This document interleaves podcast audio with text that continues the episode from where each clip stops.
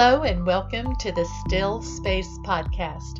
I'm your host, executive coach Mary Lee Gannon, where my guests and I share fun and simple strategies to manage yourself so that you can show up the way you want in work, relationships, and life, and not default to past behaviors that leave you disappointed. The Still Space is where you learn to take an intentional moment to challenge habitual assumptions that hold you back with enlightened truths that boost your genius. We transform drama, resentment, doubt, unmet expectations, and self sabotage to executive presence, self control, deep sleep, healthy choices, and more connection with people who matter while it still matters. It's time. I invite you to subscribe to this podcast and get any of my free publications at my website, maryleegannon.com, where you can also learn more about working with me. Hello, friend, and welcome to episode 73 of the Still Space podcast. Your favorite place is not the coffee shop or the couch, it's the bookstore. We all love our favorite barista and our favorite streaming service, but if you're not sure what direction to go, spend time in a bookstore. In this episode, I will share with you how the bookstore equipped me to be in the C suite and how to make the most of your local bookstore, knowing where to go, where to turn, what to buy, and how to evaluate if a book is a keeper or not. I love to stop at my favorite coffee shop, not only to have a wonderful, rich, and overpriced cup of coffee, but also to experience the friendly atmosphere of seeing others overspend for the same experience.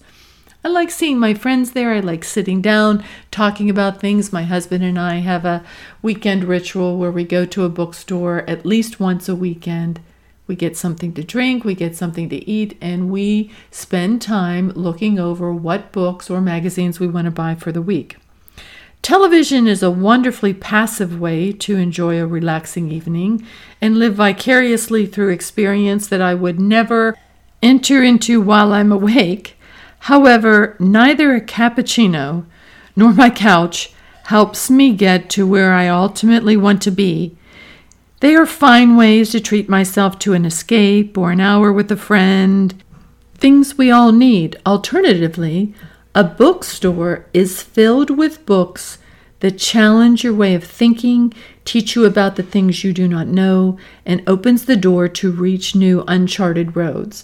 Bookstores are not popular today because everybody it seems, not me, but everybody is purchasing their reading material online. Oh, you go to a bookstore? Oh, you actually buy books?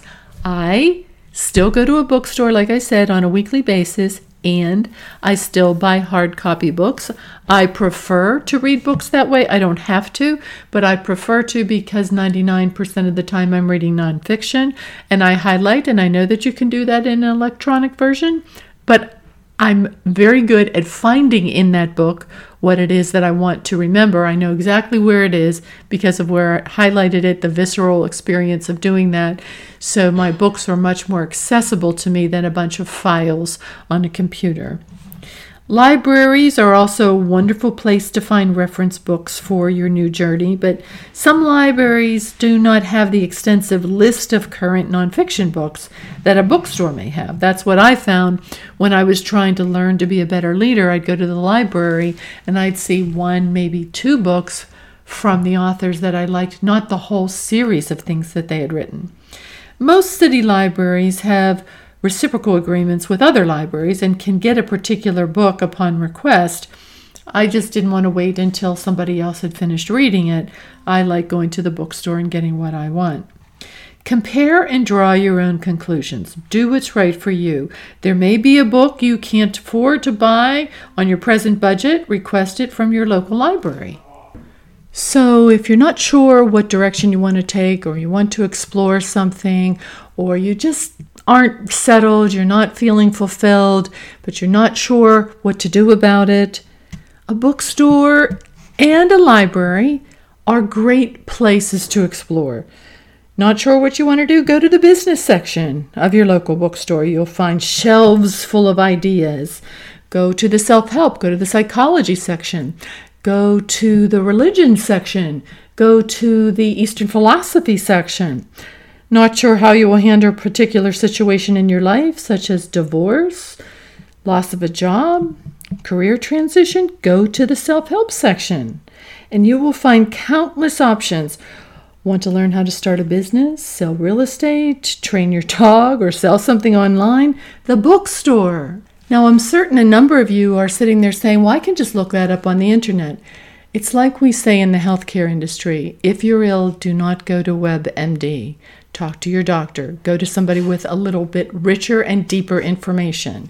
If you go to a bookstore where they sell mainstream books, where authors did not self publish their books, these are books that have been vetted, edited, and published by major publishing houses McGraw Hill, Penguin.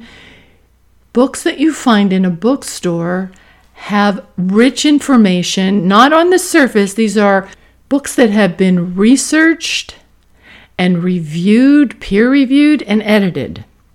At some large bookstores, you'll be able to get a, your cup of coffee there too, so you kill two birds. You can go to the coffee shop and read. Cafe bookstores are wonderful. Like I said, my husband and I visit one every weekend. You think this may frustrate the bookseller, but I bet that the bookseller is happy that you're there. You will purchase many books during your round of sitting at the bookstore, reading things, and that's what they want. They want you to be there reading, enjoying that they're there, enjoying and supporting your local bookstore. Now, again, the internet is another wonderful resource of information as well, but there is a lot more useless information to weed through on the internet than there is in a bookstore. It costs a lot of money for publishing companies to produce books. It does not cost a lot of money to get a website up and running. So we can be grateful for the editorial departments of publishing companies who do some of the work for us when it comes to researching credible information. When I find the internet most helpful is when I'm gathering resources not readily available in a bookstore, such as interactive venues that can give me valuable feedback on a specific situation.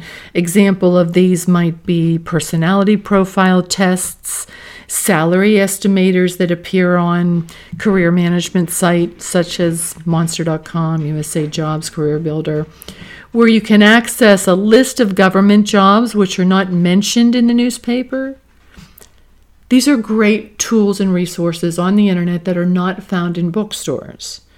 There are wonderful nonfiction books that will help you learn what you need to know, and there are just as many that should have been reduced to magazine articles. I buy a lot of books, I buy several books a week, and a good percentage of them I don't finish because they're too wordy. They're just trying to get 70,000 words in that book, and that book could have been ma- and should have been a magazine article. This happens to many things that are published in well reviewed periodicals.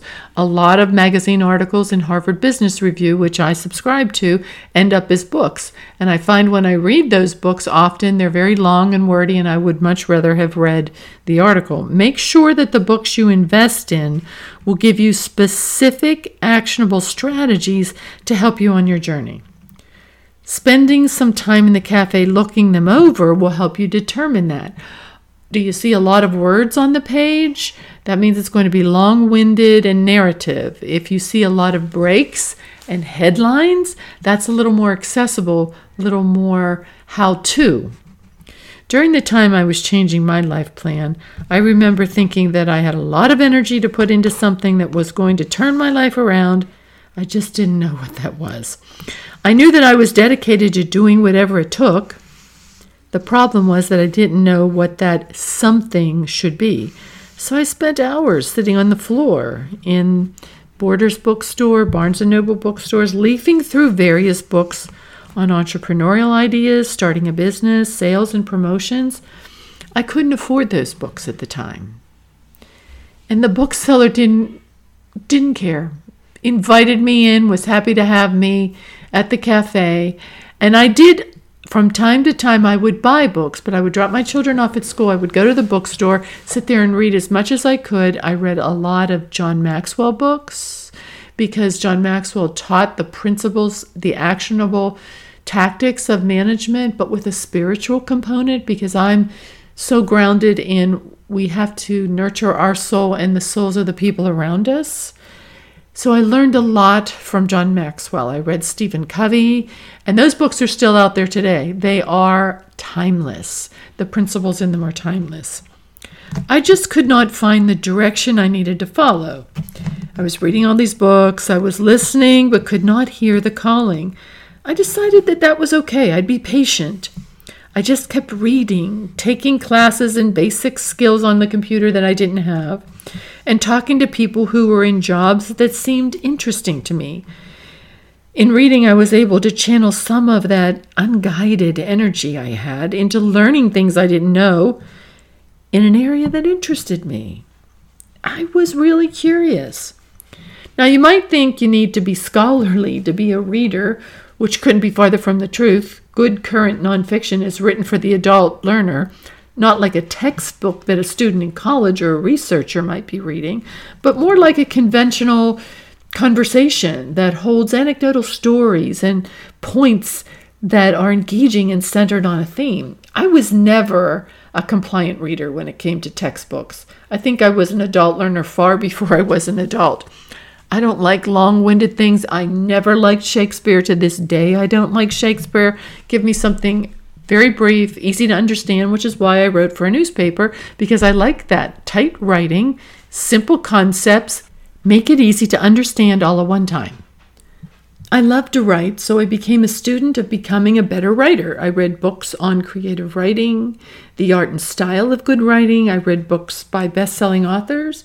I read books by my author friends. I read books once for the experience and reread them again to study the craft of how they were written and to take notes that I wanted to remember.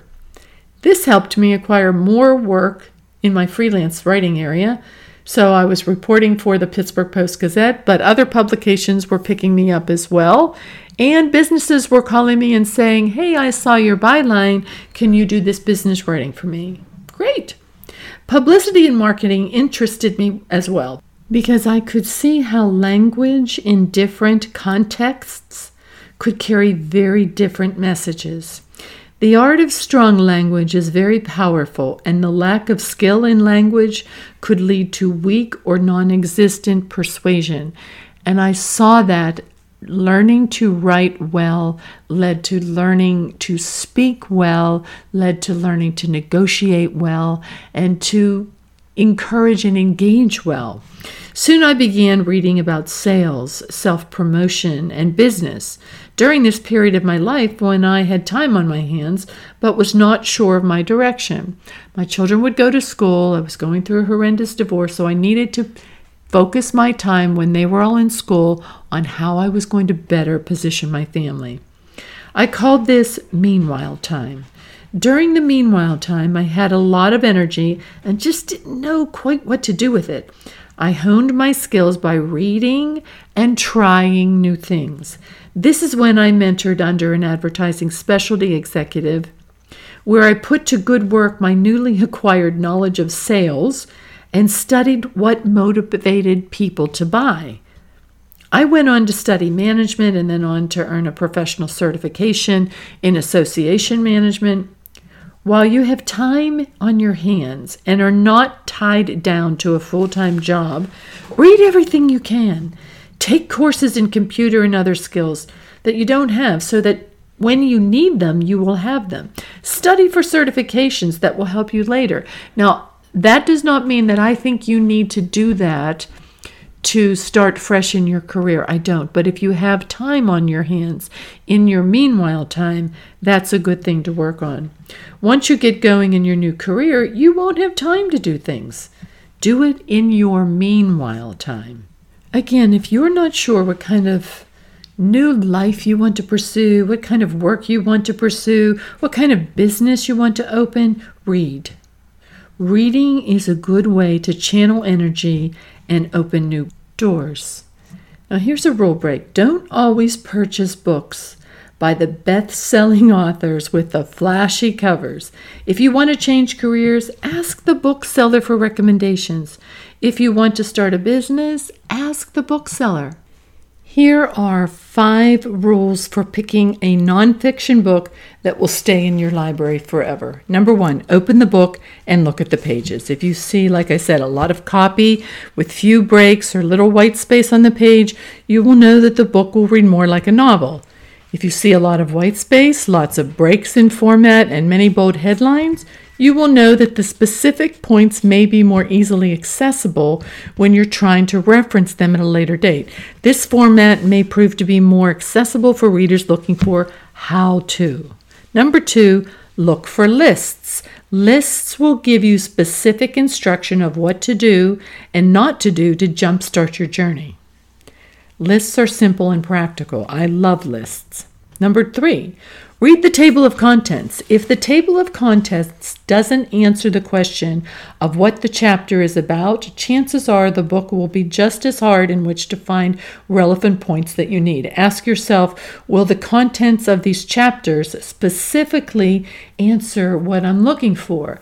And if those chapter titles are esoteric or too creative, not specific, probably indication of what the book will be like. Number four, read the inside back cover to see what the author has accomplished. Make sure they're giving advice from a have been there perspective. There are a lot of people today, especially after COVID, who did not want to go back to work. So they've positioned themselves as experts. There's nothing wrong with that, but if you're looking for advice from an expert, be it a coach or an author of a book, make sure they have walked the talk that they're talking about. If you want an executive coach, find someone that's been an executive. If you want a health coach, find someone that's worked in the health field. Make sure they're authentic. If you purchase a book, this is number five, go home and read a chapter only to realize you've made a mistake, take it back. I've done this. We return clothes, jewelry, food, and more. Why wouldn't we return a book? Return the book and choose another. Booksellers want you to be a regular and happy customer. Now I'm going to share with you Ruth's story. Through most of Ruth Cutler's life, she felt stuck in a place called mediocrity, where she was unhappy and unfulfilled. She felt that, quote, settling was her lot in life and accepted it. She grew up with the fairy tale concept that a woman's career didn't matter, since her real job was to manage her family.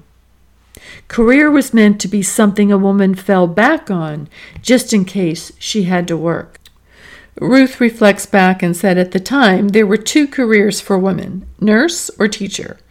Her mother wanted her to become a nurse, and so she did that, graduating with high honors, marrying, earning a master's degree in nursing, and going on to become a physician's assistant. Still, nursing did not seem to be her calling. Western medicine seemed out of alignment with her philosophy of more natural forms of healing. After 25 years in healthcare, Ruth received what she now says was a gift. She was laid off. At the time, depression set in quickly, and she began to self examine what she was truly called to do with her life. One morning, while reading the newspaper, she spotted a poetry contest. She wasn't a poet, she didn't even like poetry, but for some reason, she kept going back to that contest, thinking that if she wrote about how she was feeling, she could figure out the rest of her life. Ruth sat down to write the poem, Going Not Where I Know, and didn't put her pen down for three weeks. There were days she wrote for 12 hours straight without getting dressed, making meals, or doing anything else. Along with the words of her poems came new ideas that transformed her beliefs about herself and possibilities of creating the life she wanted, the life she truly wanted to live. She said, Through my poetry, I came to understand that God was talking to me and directing me to follow my heart. For the first time, I felt empowered to do whatever it took to design the life I really wanted. Ruth vowed then to let go of self limiting beliefs and fears, all the things that we talk about on this podcast. She distanced herself from non supportive people. Now, what would that be like if all of the people that were undercutting your mojo were not a part of your life, at least not in your life on a regular basis? And then she started to read personal development books and attend seminars of the like, her energy was moving in a different direction. She participated in empowering activities such as Toastmasters. She stayed away from news as well as friends and family who were negative about her pursuits and instead spent her free time reading positive books, classic old books. Napoleon Hill's Think and Grow Rich, Stephen Covey's The Seven Habits of Highly Effective People. Again, these are classics, have been around forever. She said, I closed the chapter on a 25 year career to start my life over again. She realized she could not make a living writing poetry, but had confidence that she could put her writing and creative talents to good use, so she was just open to exploring, not with an end in mind, just discovering. Little by little, I started to replace the beliefs that controlled my whole life, said Ruth. She saw the internet as her future and at 46 enrolled in classes to build her computer skills, living on credit cards and a home equity line of credit.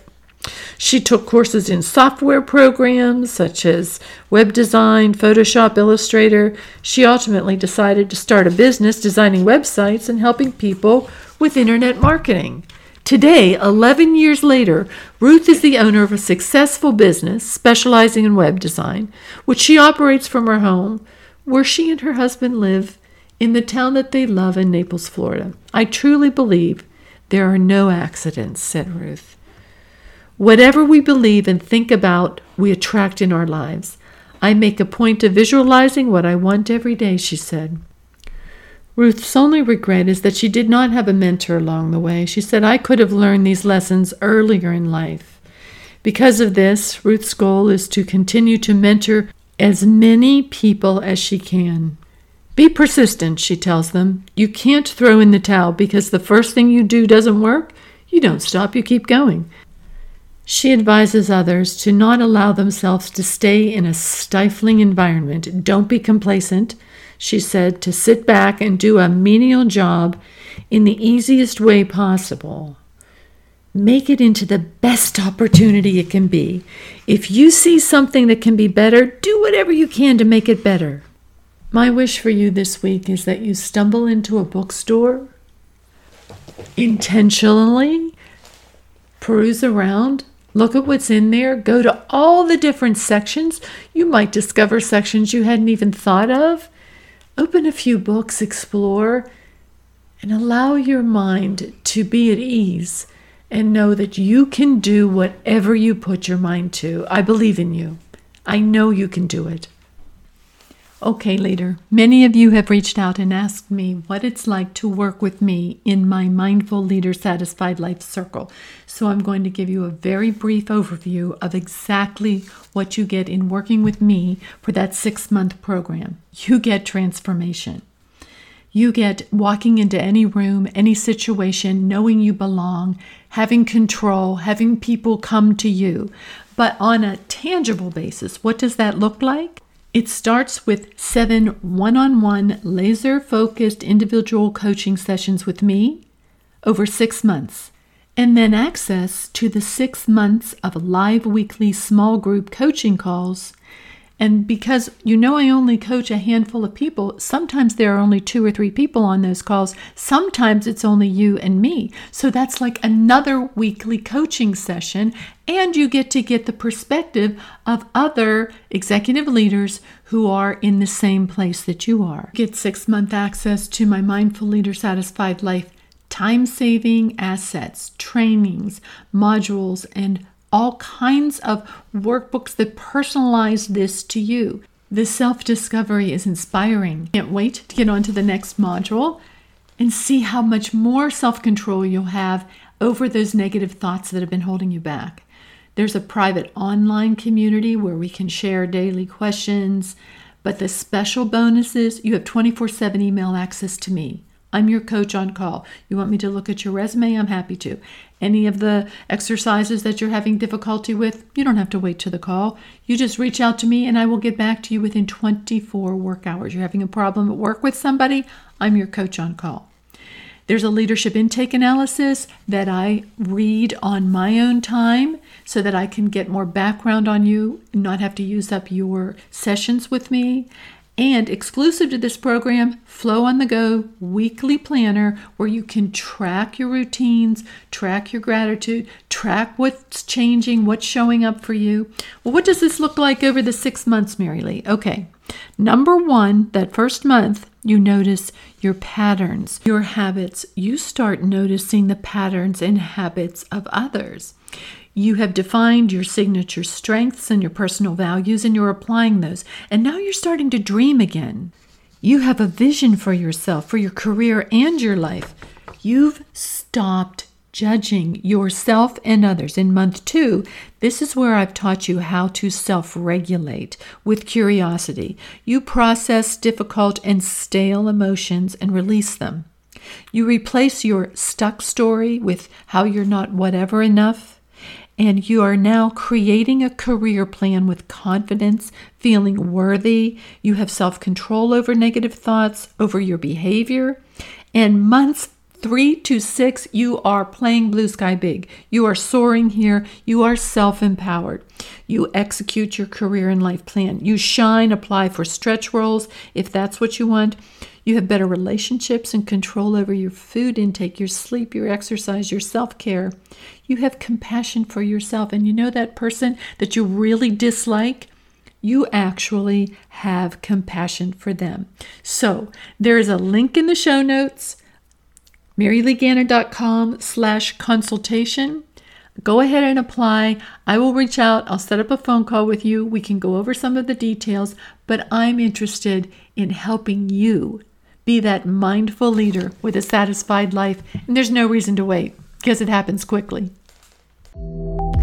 I'm glad you were with me today, and I invite you to subscribe to this podcast and get any of my free publications at my website, maryleegannon.com, where you can also learn more about working with me.